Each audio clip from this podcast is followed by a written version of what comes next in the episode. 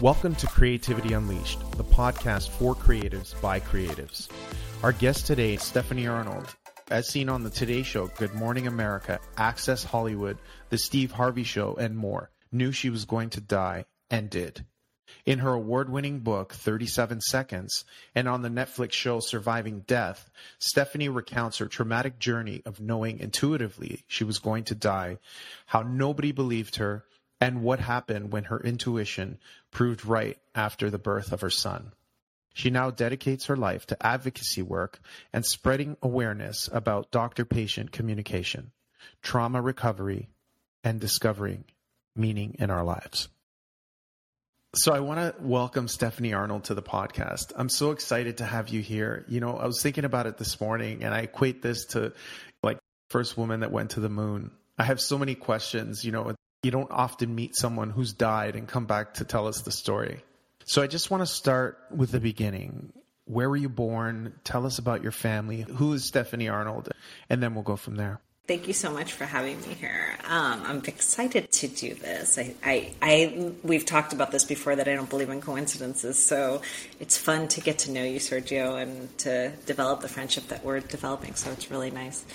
Um, so I was born and raised in Miami, Florida. My father is Cuban.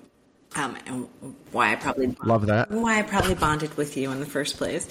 Um, and my mother is from Peoria, Illinois, and her father was part of the mob, and used to, what? Yeah, Oh, plot twist! I didn't know yeah, that. Yeah, there was there was a part of my book that she was like, "Do not write this," and I said, "I said what?" She's like, "You cannot write that your grandfather was part of the mob." I said, "But he was." She's like, "He was a legitimate businessman," and I said, "The only people that use those words are people that were in the mob." And how many friends did you know that their their business partner showed up with machine guns?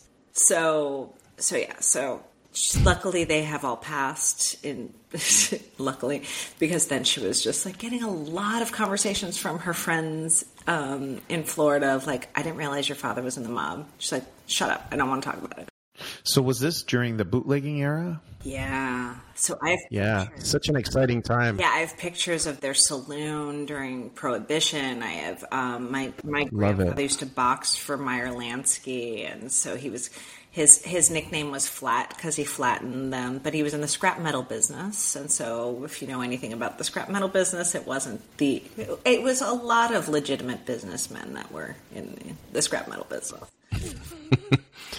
Although, I guess to the defense of our forefathers and mothers, immigrants in America and North America in general, because Canada, there's a great tradition of bootlegging as well, and it was prohibition. And it was the government and those policies that actually created fertile ground for these immigrant groups to emerge. And for them, it was survival, and many of them became extremely prosperous and entrepreneurial. There's no doubt there was violence for sure, but I think it was I think it was circumstance. I think it was the policies that the government implemented that actually created that. So, but you know, it's it's a fascinating part of our history for sure. I think you should be teaching a history class in high school right now. Well, the more we know about our history, the more we learn about ourselves. It's true. It's true. No, it, it, it's it's absolutely true. And and every time I you know I ask, it it's just an odd set of circumstances. I'm with I'm at my teenage daughters high school um, junior varsity field hockey game and I'm sitting in front of somebody else and we just you know randomly talk. Now school had been out for the last year and a half so we haven't gotten to know any of the families or anything like that. And so I'm having a conversation with them and we start talking and it turns out that his father this man's father was having lunch with a guy by the name of Sammy Sax. And I said um, Sammy Sax I said was he is Sammy Sax like in his 80s? It's like, yeah. I said Sammy Sax as in the son of George Sax, and he said, yes. Why? I said that's my first cousin. Is it that Sachs wow. Hotel in Miami Beach was built by George Sax, and George Sax and my grandmother um, are brother and sister. And you know, the it was just such such a weird thing. But then my mother, I called my mother and I said, "You won't believe I I, I had this conversation about Sammy Sax." My mother, my mother, without missing a beat, is like, "Is he still in jail?" I didn't know Sammy was in jail. Yeah, he, you know, he killed his mother. I was like, he killed his mother. She's like, well, you know, he was fighting with her, and then all of a sudden, you know, she had a stroke and died. I said, so, so he didn't really kill, but is it is it really murder? And she's like, she's like, Stephanie, he, he, is he still in jail? okay, Amazing. crazy. It's amazing. But these are the stories that define us. And now I know where you get your fire, so I won't mess with you. but the other night, I had the pleasure and privilege of speaking to Dr. Bernie Siegel, who's one of my heroes. Yeah. And, uh, and I said, is life predestined? Or do we participate in making choices? Do we drive our own destiny as many Americans believe? And he said, there are no coincidences. And when you live through your heart, magic happens. So here's a medical doctor who's talking about this idea of coincidences. And it's funny because when I met you, I had no idea that you were that Stephanie Arnold, which is amazing because it's like when I had a half hour conversation with Gary Oldman, I had no idea who he was. And I'm glad because you get to just talk about life and and not get hung up on wow you're Gary Oldman so No, you should tell you should tell your audience about the story with your wife watching, you not paying attention, and us talking. Like that was that was crazy. that was also not a coincidence.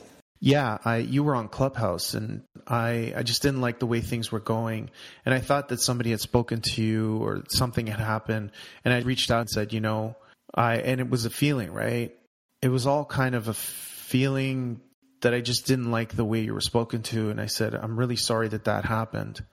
And I reached out, but I didn't know.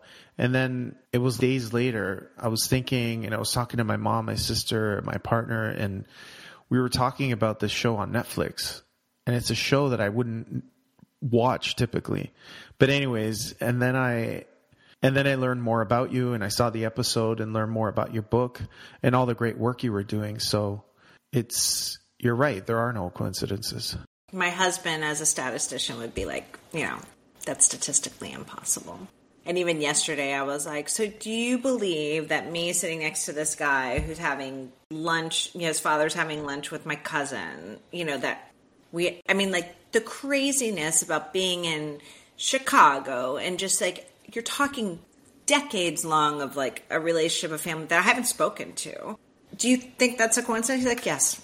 I was like, you know what? There's no changing you. I'm like, I'm gonna move on. Just move on. Well, even as a man of science, how does he explain how all this happened? Like, yes, there is circumstance and this and this, but we're hurling through space right now at a million miles a minute, not hitting anything. And we wake up every morning and we're breathing. It's like, how does that happen? It can't just be happenstance. He says random things happen all the time. You can. He's Right. like, if you walk into a room, I think that there was a there was a study of something that's like if you walk into a room of 100 people at least five people have the exact same birthday like there's just some statistic um, like that so he's like of course random and then uh, you know when everything happened to me and all of the details of all of that unfolded he's like well one thing is a coincidence two things is like you know maybe but like all six visions coming true to where it came. He's like no even his um, statistical mind doesn't it doesn't add up for him. So he's like it's a very rare occasion that that would happen. But he he he believes as you saw on the netflix show he believes something is going on whether it is um, i'm more sensitive to energy or i pick up things differently or i'm more intuitive because i'm listening differently is one thing he doesn't fully understand it. And so he's like well you know maybe science hasn't caught up to it yet. And i'm and i'm open to all of that. Um, hmm. But with the information we have currently, I, you know, I have no choice but to go spiritual on it because I don't have, I mean, I've talked to plenty of people that are smarter than me in the sciences and physics and, and quantum entanglement aspect of things. And I just, it doesn't, it doesn't compute. There's always a missing component there. And with that, it's like, okay, I'm still on this, this search. Hmm. I think I learned that with childbirth. You know, we we take that for granted. It's like, oh yeah, you're just gonna have children because you choose to have children. Uh uh I understood the miracle of that when my son Luca was born. It was like, you can't have children, you can't have children, you can't have children. And then all of a sudden the miracle happens. It's like, how did that happen? And it was actually predicted by an Indian guru that we met in India who told me you're going to have a son and told me the, the year, the month and the day uh, that he was going to be born. How did he know that? Science can't explain that, right? So, but I want to go back to uh, you growing up in Miami. Yeah. Did you have a strong religious background, or where did that? Tell me about where you were spiritually and where you were growing up, and then we'll talk about how that changed. Yeah, I'm. I, I went to parochial school, so I was, you know, I was at a Jewish day school. I was brought up um, with a with Jewish values and a Jewish system. My parents were not religious. Um, I went to Israel when I was in high school and I stayed for a few months. And I think when any young person who's impressionable at 16 goes someplace where it's, you know, you're feeling a vibration of a community. I mean, when I went to China, I felt the same thing. It was just, you, when you start feeling it, you want to learn more about it. And I think when I came back from Israel, part of me wanted to be more religious because I wanted an attachment to Israel. And as I was learning more and more about it, and I was becoming more religious, I was um, I was kind of isolating myself from all my friends and family because they weren't religious. When you're a religious Jew, you can only eat kosher. You you know you lights out, no electricity from Friday night sundown to Saturday night sundown there's no telephone there's no i mean it's it's it's a religious lifestyle you walk you walk to to temple um, you know and and i was at some point i think that that you think you're doing something and then all of a sudden something derails it and i don't think we we talked about this but at one point i was 19 years old i was very religious i was in college and i had the opportunity to direct a music video with julio iglesias like it was just it came out of left field. I spoke Spanish. I was like, you know, I can do this. And I had met a DP who had worked on a ton of videos and I was up for it. And, and, you know, back then thinking about what I accomplished, it's kind of shocking, but now I wouldn't have had the cojones to do what I did back then. And I was like, you know, when I met with Sony Music, um, Latin America, which was Sony Discos, you know, I was like, oh, I can direct this video, right? And they were like, oh, what experience do you have? And I'm like, I'll get back to you on that. So then I, you know, I met with the DP and I said, look, you know, I'm a producer. I'll make things happen because I've been working in TV since I was 14, like working in news and journalism and, and what have you. And I, and on campus, I was running the news station, like, like all, you know, aggressive entrepreneurial creatives. You know, I'm like, oh, I'm video, I'm, I'm editing, I'm shooting, I'm doing all this stuff. So, um, so I get that DP's real. He vouches for me. He's going to cover me. No problem. I'm like, okay, I'll produce it, what have you. And um, I give the reel, and they said, okay, great. We're gonna, we want you to do it. Julio has never worked with a female director. Okay, fantastic. The only time he wants to do it is Rosh Hashanah. Really? Only time. So I said, Wow. We're shooting it in Bogota, Colombia. So meanwhile, I had a choice. I'm 19 years old. I had worked on infomercials and commercials. I had done like smaller stuff. I even worked on um, Elite Models Look of the Year as like you know a supervising editor, post you know. And I was young, but I was I was very aggressive with learning everything. And so the only time he wanted to do was so I said to Julio, I said, you know, can we do it any other time? He's like, well, I'm a Jew, you know, because he's Marrano. And I was like, yeah, but then you wouldn't be asking me to do this. And I felt like at that point it was it was a decision I had to make either and I was all or nothing. Either I was going to do this video and move forward in my career as a secular Jew, or I was going to give it up and say this is my I'm full of faith and I'm going to do this. And I opted for the music video. And at that point, I gave up being a religious Jew. I mean, I, had apples and honey on the set. I was, you know, I made it, I made it my own.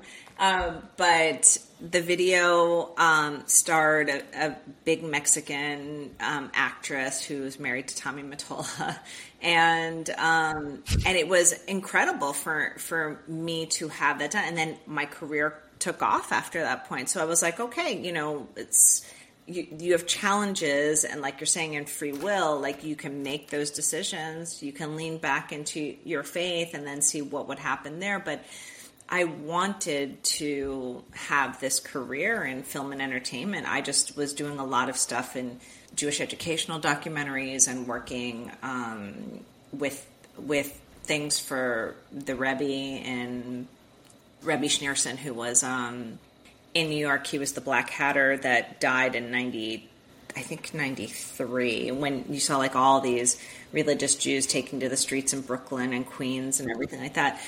So I had done a documentary for him, and it, it is actually in the beginning of my book where he gives me a dollar and he does do prophecies where he just apropos of nothing he'll give you a dollar and then he'll he'll do a blessing and in the blessing he said you know you'll have difficulty having children but you'll have them and um, wow and so I didn't care I you know I was such I was a teenager I mean it was like barely I, yeah, I think it was I was 19. This was all this year, that year. So barely 19, and um, and I spent the dollar on a coke. I was like, I'm like, you, I don't want to be married. I don't want to have kids. What are you talking about? Like that? You're going to give me that as a prophecy? Like, how about winning an Academy Award? Like, how about that? Like that? that yeah. and some would believe that because he planted that in you, some believe that that becomes your focus and mindset, and then you manifest that. That's the law of quantum physics, right? But that negates the idea that your destiny is predetermined and pre-written. So yeah, it's it's it's very heady. I, I don't, you know, I blocked that out. Like there was no, I, there was no guy in my life. There was no desire to have children. I thought I was like, I was never, ever, I was not the type to marry. I was very focused on my career. And so the idea that he was giving me this kind of prophecy, I mean, all he said is I, I would have difficulty having children. I did seven rounds of IVF. That, that's difficulty having children. That is not clinical death. That is not an amniotic fluid embolism. That is not kidney failure in a coma. That like that that is catastrophic, right? So uh, uh, so that's not until I started writing the book. I didn't remember those things, but yeah. Mm. When you said you had this uh, kind of all or nothing approach to religion, what do you believe now? Because many of us do that. It's like, well, I didn't go to church or practice, so I'm not a spiritual person. Yeah. I, so I am. I am a spiritual being. Um, I identify as a Jew. Um, I am aware of the laws. I'm an educated Jew, but I am not religious. So, um, so if we need to categorize it, I am not going to temple every week. I am not keeping the Sabbath my kids go to a Jewish day school, and on Friday nights we try as best we can to get everybody together and have Friday night dinner mm-hmm. because it's just it's tradition and it's family and and it's nice. You know, we have we make challah bread, we light the candles, you know, and so there is that that unity that for the family to come together. But I, you know, I do believe in predetermination. Um, you know, Jonathan said the whole time about my story, he's like, you know, I always believed you were going to survive. And I said, okay, so that's fair. I said, I always believed I was going to die. But um, maybe it was always in the cards that I was going to survive, but how well I survived was due to my free will. Because if you if you look at the survival rate and what I had was an amniotic fluid embolism, which is a very rare 1 in 40,000 risk where amniotic cells get into the mother's bloodstream. And if you happen to be allergic to it, you go into anaphylactic shock. In most cases, they don't make it. And the hospital, you know, where I delivered, they deliver 12,000 babies a year. And, um, and the, so they had in their history at the time, they had 10 amniotic fluid embolisms. Six did not make it, and the other three are in permanent vegetative states. So the likelihood mm-hmm. that I'd be sitting here talking to you as clear as I am, I believe is due to my free will because I can't look, I can't go back and test it again and not say anything and see if I would have come out the same way.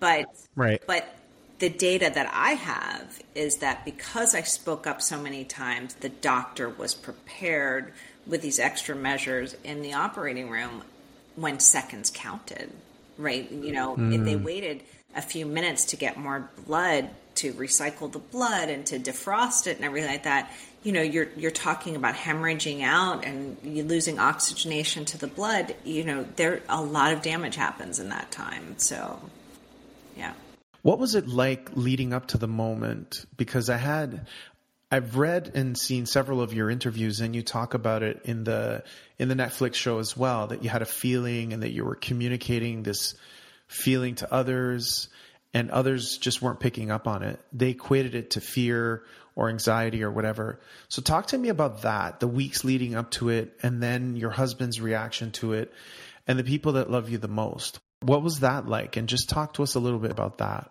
you know, leading up to what happened is, you know, I had very detailed visions. I was going to die giving birth, and and I'm a rational person. I and I'm used to um, high pressure, you know, high maintenance talent. You know, the the like you're used to it, right? It's like you're just you deal with it, you function. I mean, I was producing the Puerto Rican Day Parade, which was a, a live show. I was EPing that show. It's 25 live cameras, 3 million people in the streets of New York. It's like you don't have time to be neurotic and histrionic. And also, I'd had a baby. you you don't right, and then you have high. Right. We've talked about the high maintenance talent, so you have you you know, and then you have that on top of everything. You don't have the time to be um, to to to be crushed under pressure, and um, I had had a baby before, and had had a C section before, so this wasn't this didn't come out of like a fear of the unknown. I had I had an ultrasound. The ultrasound revealed that I had a placenta previa, which is basically the placenta growing on top of the cervix. And the doctors were like, look, you know, just don't do any heavy lifting. It should move out of the way. And if it doesn't, you can have a C section. And and it sounds quite logical. And to somebody like my husband and to any rational human being, it's like, okay, you've had a C section. You have great prenatal. We got this. Yeah, you've got great prenatal care. You're at a teaching hospital. They're prepared for emergency drills. They, you know, like, I don't understand the problem. But in that moment, something sat deep inside of me that said. The first vision that you had, how many months before giving birth was that? I'm just trying to get a timeline. Around the 21 week ultrasound, uh, 21 weeks, so five months in. So I had the 20 week ultrasound. Um, and then within that week, you know, then you start researching what is a placenta previa, what are the complications mm-hmm. of it. Um, and I was like, no, that's not it, that's not it. But when I read that my organs were going to combine, like the uterus and the um, the placenta were going to combine. That I was going to need, or that there could be a need for a mm-hmm. hysterectomy. That um, that you could hemorrhage and you and the baby could die. Like it was, it was, you know, the way I call it, and, and my future podcast is called Knowing. I call it a knowing. Like you don't know how you know, you just do. So let's remove the woo woo out of it. But every single one of us has experienced this kind of knowing. Like you walk into a room and you've got a bad feeling. You don't know how you know, you just do. You walk into a restaurant and you're like, I got a feeling I'm going to have a bad meal. Now, neuroscientists will tell, neuropsychologists will tell you, well, your brain is you know, firing with like millions of you know visions that you've seen over and over again and they're putting those stories together and then all of a sudden that's how you're coming up with that feeling. But mm. you know in discussing my case it was like it's not like I, i've had this experience before. I've had nothing but an easy pregnancy with the first one and delivery i was back working at eight days later. So this this didn't make sense. But this knowing that I had sat inside of my chest and made the hair on the back of my neck stand up. And at that moment, I was like, you need to take note of it. And I heard it very loud and clear. It wasn't, I didn't care about that it was, um, that it was a voice from God or it was a voice from, you know, a, a mediator or an angel or whoever it was. All I knew is that this knowing was solid and I had to do everything in my power to save my life. And um, and so I, you know, my thinking as a producer and as a research oriented person is like, all right, let's let's rule out things. You know, let's let's rule out that there's nothing wrong with the baby. Let's rule out that um, there's no blood disorder. Let's rule out that it's not cancer. Let's rule out because people have all of these maybe just crazy symptoms over it. So I would get ultrasounds, I would get blood work up. Everything was normal, and you know, at one point, um, I was doing research, and we have a friend of ours who was a fellow gynecological oncologist, and he said, Stephanie, what you're afraid of happening is never going to happen. I said, Well, just entertain me. What happens when one needs an emergency hysterectomy when you deliver? And he's like, well, OB would transfer you to maternal fetal medicine, but you really want a gynonc to do it because they have more experience with reproductive organ, like high risk reproductive organ surgery. And when 20% of your blood supply is going to the uterus, that is going to be a high risk procedure.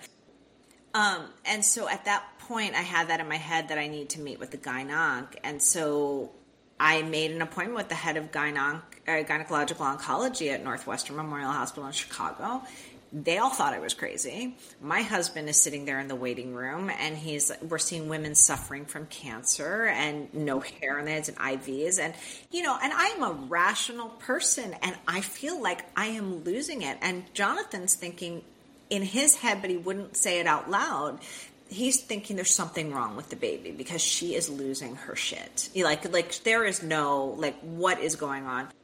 And when we went into the gynonc's office, you know, he said, you know, how can I help you? And the resident was taking notes, and I explained that my placenta previa is going to turn into what Kim Kardashian had in Accreta with this merge merger between these organs. I said, you're going to need to give me a hysterectomy at the time of my delivery, and he's and he stops and he says, um, have you been on the internet? And I was like, why, yes, I have. But this, and this is where my mob ties come in. My Jonathan says, Jonathan says it looked like a mobster meeting. He's like, you pointed at, he's like, you pointed at him and said, I see you, you see me, you're my doctor. Right. So it, so it was like making the connection. I'm like, I'm just letting you know that in case I need this, you are going to be doing this. Um, and, and so, uh, so he's like, okay, Mrs. Arnold, like, let's get an MRI. If the MRI is positive for this accreta, this this merger, then um, I'll schedule myself on your mandatory C-section. And and I felt better, but in the end, the MRI was negative, and Jonathan's like, you should feel better because everything you're afraid of is not going to happen. And I said, I've got just this sinking feeling it is. What did the feeling look like when you talk about a feeling? Is it like describe that? Um, it it was incessant. It was it was the feeling was you're driving on an open road and you are seeing this big Mack truck heading straight for you, and everybody is seeing an open road, mm. and you have this foreboding feeling that it's getting closer and closer. Or if you imagine, if you can imagine being buried alive, being the dirt being poured on you, and you're just taking your breaths and just trying to buy your time. But I knew when my delivery date would, well, I didn't know exactly, but I knew the day that I delivered this baby would be the day that I would die. And so I was a ticking time bomb waiting for it to happen. And so when people say, and I totally failed this exercise, when people tell you it's like if you had your expiration date, what would you do differently? You know, would you absorb like those beautiful moments in your life? And mm-hmm. and I, I I failed that because what I was doing was I couldn't I couldn't spend time focusing on the energy on my family. I was I was racing to save my life. So you know, God forbid I, I ended up staying dead, it, those last three months of my life were in a panic state. They were not, oh, let's go to the museum and let's spend some time at a picnic or anything. It wasn't like that. I, I couldn't, I couldn't function. That's interesting. There is, I've been reflecting on this lately, and there's a fine line between anxiety and intuition. And now that you've gone through that, you literally died it's a medical fact. It's on paper. You died for 37 seconds and came back to tell the tale. And so, with your wisdom through that, now that you've gone through that experience, what's the difference between anxiety and fear? Uh, when you have those feelings in yourself, I'm sure there's a certain emotional maturity in you now. What advice can you give people in terms of when they are feeling those feelings and tuning into that intuition? Yeah, it's a, it's a great question. So, so the the thing with a real premonition, intuitive thought is it's incessant. You feel it in your body. It does not let up. So, if I give you an example of flying, right? You can sit you can sit on an airplane and you can have a casual anxious thought like, "Oh, airplanes crash." Oh shit. It's like I'm going to die on a plane. It's going to crash, right? So it's fleeting. It's a momentary thing. It happens when you're sitting in that moment and you're you're stressed out about it, but you're anxious. I mean, you know, now with COVID and the pandemic, people are are panicking and anxious about the virus, and, and I understand that. But um, if leading up to that flight, there's something gnawing in the back of your head saying, do not take that flight. Not because the flight might crash, but because maybe at the time you're supposed to be um, on the ground because there's something else that you might need to attend to or be there for family or what have you. If that is happening and you're, it's every day. I mean, what I experienced and what I continue to experience is it's a daily thing. It's it's constant throughout the day. It does not let up until I talk it through, I process it. I and and half of the time what I'll do, you know, I insert myself into the narrative every time. But sometimes you can't change the outcome, but I feel better inserting myself into the narrative because maybe that person was supposed to know these things at that time or maybe like we were walking through a park and I had a bad feeling that a drug deal was going going wrong in in the park. And I told my husband and we were with our children and I said we were crossing crossing through the park. I said just be aware I've just got this this feeling. So he was then on alert. Nothing happened and we got out safe no issue I don't need to prove to myself, oh, let me write this down and let me see if there's a drug deal going bad, mm. just on the off chance it is, or maybe a bigger chance that it is, and somebody gets hurt. So, um, so part of it is sharing that information or writing it down with a date if you're not if you're concerned about being judged or and and you want to see if it's an actual intuitive moment versus anxiety so if you write it down you put a date on it and you and you talk about how it feels I know when it hits me in the chest or when it hits me in the stomach or when the hair on the back of my neck, that's something real that I need to pay attention to. Now, if it's something that, you know, that I'm just like have a instant flight of uh, of a visual, I'm like, okay, that's not it, it's not it's not sitting with me. It's it's leaving. So that's the, mm. the main difference is one will stay with you on the daily and the other one will not. That's a great great tip. And is there an element of surrender as well, like the art of letting go, just kind of because when you fail, right, you get on a boat, you kind of know, you look at the app and you say, okay, the weather's going to be X. You set out on your destination, but you can't predict every wave.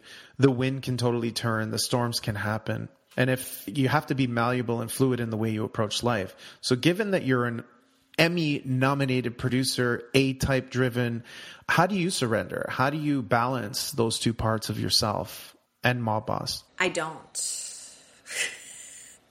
You know, no, I, you know, but you do you, you work out. I'm sure you no, meditate. No, like, I, yeah, yeah, that I do. But but no, I mean, that's the part that's type A. It's like, okay, no one's going to tell me that I can't that I can't get stronger with or I can't have a body after baby without plastic surgery. Okay, well, I'm out to if I if I dedicate and I drive myself into this, like, can I do this? And um, and the answer is yes, but that's different than surrendering. I mean, I think that the only place I got to surrender, honestly, was when I was being wheeled into the operating room. I have an epidural in. This baby was coming out no matter what. And I had no, I had nobody around me that um, that really was listening to me, and so you know they thought they were, and that's that's fine. But I mean, you're you know, for for your audience or anyone, when you're having a C-section, your arms are taped in a T form. You have a C-section, so you have a curtain in front of your face. You're treated like, okay, let's get this baby out. You know, Stephanie, you've been under stress. And the only time I actually surrendered to this was I was done talking. Like how how much could I speak? So so it was scary as all hell um, in that in those very last moments because there's I couldn't run away from it. I couldn't I couldn't so so in that instance, yeah, the the type A had done everything I could do up until that moment, and I had no choice but to let go. But I fought it really hard um, before I ultimately let go. What did it feel like to die? Talk to us about that 37 seconds. Sucked. People, I'm sure, will be like, Did you see God? Did you see the light? Sucked. Totally sucked. It sucked. No, you know. Did you feel at peace? Was No. there something familiar about it? No, no, no, Uh, no. I didn't. No, I didn't. I didn't want to die. I didn't want to be there. I was like, you know, I was telling everybody. Nobody was listening to me, and and and now I'm clinically dead, and now I can't yell at everybody for saying I told you so. And so, like, I, you know, like, like I'm. It was not fun. Um, you know, and and to. You know, So you saw yourself, you lifted out of your body. I did. So, but but leading up to those moments prior to flatline, I I felt my heart and heard it in my ears. Like I felt if as a director, you can imagine the scene. You're hearing the pumping of the the heartbeat. You're seeing the EKG unit. You're feeling the pressure. All of a sudden, the sound in the hospital OR is muted. Everything is becoming quite clear with the sound of a heartbeat as it's beating faster and faster and faster until the moment of collapse. And when that impact happened, all hell broke loose in the operating room, but I was nowhere to be found in that moment. So um, the doctors said that they talked to me before I flatlined. There was about 15 minutes. I don't remember any of it. Um, you know, and so they said they were asking me if I was warm, if I needed anything. One nurse said that she was telling me that she'd be my husband temporarily because he wasn't there, you know, and so um, I don't remember any of that. I think that in those moments, I was so scared that I scared myself out of my body. Like I did not want to see this this Mack truck about to hit me. Like I knew it was coming, and it was the tension was so palpable, the fear was so palpable that I just didn't. I I would have loved to have closed my eyes. Obviously, I went somewhere or hid deep or whatever. Um, so I didn't. I did not remember at the time um, what happened. I flatlined for 37 seconds. They resuscitated me, they intubated me, and then they put me in a medically induced coma for six days. And um, when I came to and came out of it, you know, everybody was pretty astounded. They're like, How did you know? And, you know, it was obviously well documented. They're like, How did you know?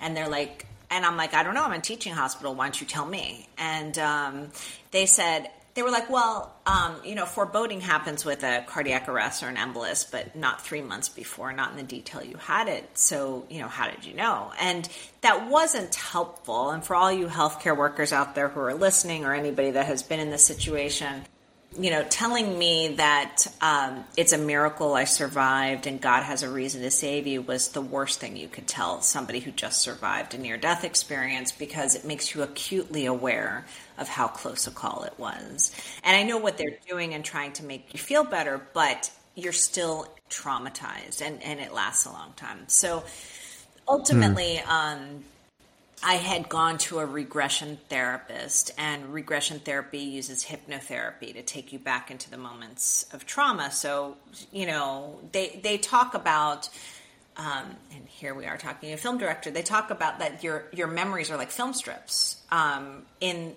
lodged somewhere deep in your memories, and if you use hypnotherapy, you can access those film strips and you can replay them and you know, I didn't have any hope for it. I just, you know, traditional therapy wasn't working. I'd never been hypnotized. Um, so I recorded. Wow. I, I recorded the therapy, and I was like, you know, maybe there is maybe there's a way to find out because I was on a talk show and the host said, "Did you see the light?" And I'm like, I don't know, man. They gave me a lot of drugs, you know, and so, you know, they were like.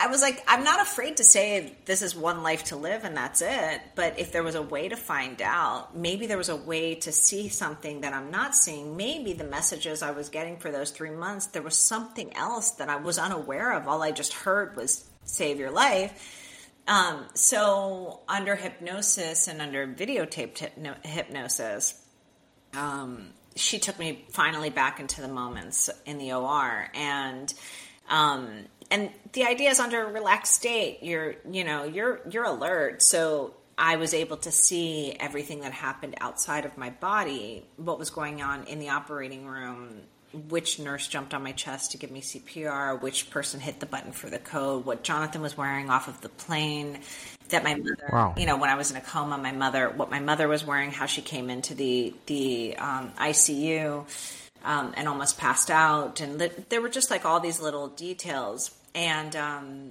you know, of course, I when I was done with that session, I felt like a weight had been lifted off my shoulder. But again, I I don't know if what I'm saying is real, right? It's it could be made up in my head. And so Jonathan, when he took a look at the um, therapy for like two seconds because it's quite graphic because you see my body convulse and seize and and gag and whatever. And so he said, "How do you know this isn't a recalled episode of Grey's Anatomy in your head?"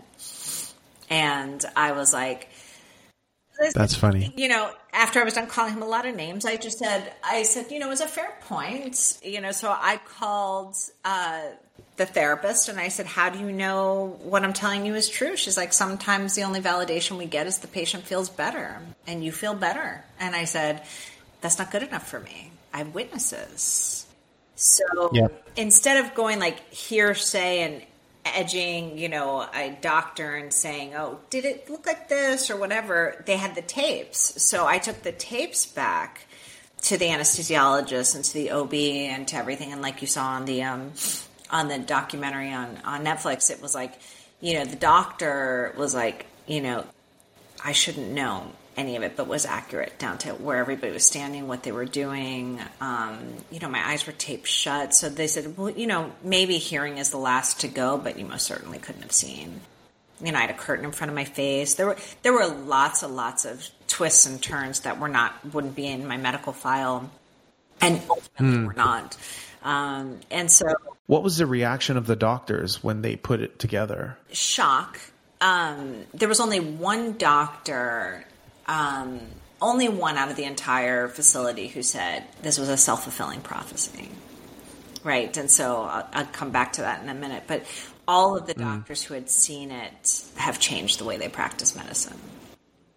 Wow. And that is. That's powerful. That is so powerful. I mean, when when HarperCollins bought the rights to the book, they said, you know, it's going to compete with Heaven is for Real and Proof of Heaven and everything like that. And I'm happy to say it didn't because I don't think that that's my audience i i'm not going to shy away from the spiritual like the spiritually transformative experience that i had but i don't lead with that because i don't think it's my calling. And when we're talking about how experiences in life shift and change you you know being a bridge to as a patient advocate to the medical community or to clinicians and using our story as an example of what do you really know. I mean, they talk about, you know, for anybody out there who's had um, family members in the ICU and a coma, and especially, you know, communicating with, with COVID stricken patients where you can't touch them or go near them, you know, the patients can hear you. And, you know, I have been able to prove over and over again that what, when I was in a coma, the things that, that um, I heard, but not just heard. I, I, you know, the last medical conference I spoke at, I said, you know, how many of you believe that the patient can hear you when you're telling the families to talk to them? And, and all of them raised their hands. And I said, I said, but as a matter of fact, not as a matter of faith, right? And so, and then a third of them raised their hand, right? And I said, well, as a, as a matter of fact, we can not only hear you, but in many cases, we can see you. Wow. And that's we learned that with Alzheimer's on the last film we did, The Cuban. Yeah. We learned that people who we think are brain dead, who are in a catatonic state. You play music to them uh, that they remember that's significant to them, and you watch them come back to life. This is a well documented thing. I saw your post about the Lady Gaga, and yeah, it was And Tony Bennett. Yeah. It's powerful. This is real. And I'm glad that because science is fluid and this idea that we know it all and science is the answer to all things, I think people like Stephen Hawking and Einstein prove that just because you believe the world is flat, that's good for you, but that's not necessarily the truth. So we have to ask questions. And now that you've been on every national talk show and that you're a celebrity, a best-selling author with 37 seconds, what is your message or what is your goal or intention? Well, you're funny when you give that that resume. I'm still my kid's mom, and they don't give a shit, and they're just, they're just like there's no peanut butter in the house. So um, Yeah, exactly. Keeps you humble. keeps you keeps you grounded. Totally- But what's your mission? What is the message that you want to give people? I will always, always, always have um, a part of my life. I mean, I, I, I'll, s- I'll, I love film and television. It's it that gets my creative energy out there. But where I came from before, I used to run a division of Endemol, and we did a lot of reality shows and what have you. And I feel like you know that was great for the bank account and that was great for the ego. Um, but going through something like this, what it's done is it's refocused the type of content I want to put out there that's going to be of service and to help. And so, um, so my my mission in my life is is two pronged. You know, the first is to reach as many people as I can to let them know that life doesn't end when we physically do, and also to speak up when they sense something is wrong. I don't care whether you believe that it comes from a spiritual place or a scientific place. You are getting these messages. Your body has a compass and it's intuitive. And this is something we are all pre wired for. This isn't anything that's magical. It's just some listen to it differently than others. And some believe that it's a message from God or, you know, or an angel or a messenger. Um, or, and some people feel like, okay, no, intuition 100% has been proven that it's real, it's fast, it's it, your body reacts to it. There's a neuroscientist in in in um, Australia who's written many books about it and has proven in the lab over and over again that it exists. And so, you know, it's there to help you. I think we just need to trust it more. And also, uh, well, I know we need to trust it more. I, too many people. There was a woman that was on a, a show with me in the room who had lost her legs, and she said she knew something was wrong, but she didn't speak up. And she said, had she done it, would have been a simple case of an antibiotic that would have saved her limbs. And she said, you know, she wished she had the courage to speak up. And what I tell people is, what is the worst that can happen? People are going to judge you. They're already judging you for your Instagram profile. It's like, who cares? You will never regret speaking up and being wrong, but you 100% will regret not speaking up and being right. And in some cases, dead right. So, what are you going to do? Sit back? Like, you know, the doctors, everybody judged me. Every single person thought I was crazy. And, you know, in the end, I am alive, thank God. And they're like, How did you know? And that's a crazy story and that's amazing and whatever. But I'm like, Yeah, but we could be having the conversation of, Oh, she knew and too bad she's six feet underground. So I'm never going to shut up. And so my message to, to everybody is like, like I mean, for me, the worst case, I would have been wrong. I would have sent flowers and chocolates. And Like I'm never having another baby again, right? Like there was some some sort of craziness going on. But you know, again, like if you sense something, say something because not only will it save your life, literally, it can save someone you love. And and what I'm doing now with this podcast I'm launching from the people with Netflix is that um, I am sharing other people's stories of this kind of knowing and taking a deep dive from a scientific or theoretical physicist aspect, theoretical scientist, to say, what could this possibly be? But the reality is it exists. And so, you know, each, again, each one of us has had it at every different level. And the more we insert ourselves into the narrative, the more we discuss it, the more we can help ourselves and others. And from the doctor's perspective, and the, the way that I continue to speak at these conferences, is that they are changing the way that they listen to the patient. And one of the very first things the first year med students hear is listen to the patient because they are already giving you the diagnosis. And I believe that medicine has gone such in a way of like data driven with check boxes and let's teach our residents a certain way that they're missing listening to the patient and also listening to themselves. They're just like check, check, check. And and the reality is people like myself and others that have experienced these kind of things were outliers. So they're not teaching for the masses. They, you know, or they're not teaching for the outliers. They're teaching for the masses. And so if they lose a few patients here and there, then you know, so be it. That's the cost of doing business. And I'm like, it doesn't have to be that way. Some of that boils down to just compassion. I mean, there's even science that talks about the observer effect, right? If a doctor had a fight with her husband that morning or a surgeon has a bad golf game that day, you bring that energy into the operating room and that has an effect because we're all connected. And this has been proven in science.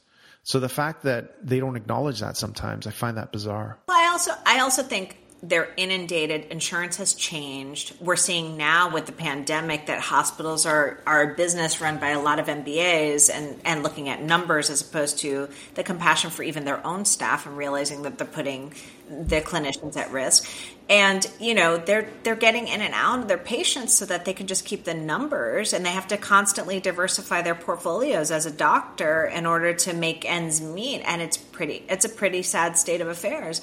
I you know there was an article in MIT news about how ai is taking over medicine but there is one thing that artificial intelligence cannot duplicate and that is a doctor's intuition and so there was something about doctors when they see a patient in the ICU that they know intuitively what tests to order, and that can help with diagnostics.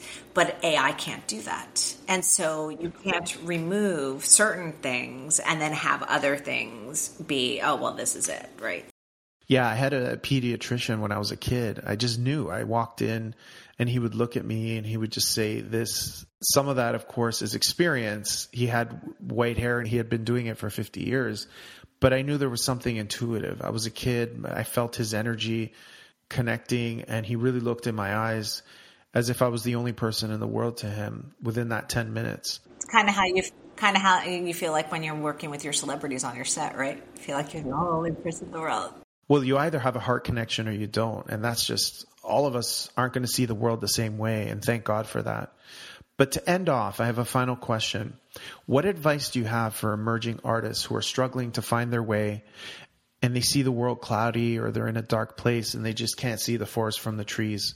What advice do you have for them in terms of pursuing their creative life? You know, I, I, think you have to be realistic to a certain extent, right? You need to make money, you need to pay your bills, you need to pay your rent if that's where you are. So, you know, part of it is like, okay, how can you compartmentalize the part that you need in order to live your life as as sparingly as possible like this is my monthly nut so this is what i'm going to do to uber or this is what i'm going to do to work at starbucks this is what i'm going to do in order to cover this but i would never give up on the creative passion because even the working at Uber or working at Starbucks, you're going to get infused with some sort of creative energy. Somebody you're going to meet on the street is going to affect you, and that is going to affect the way you write.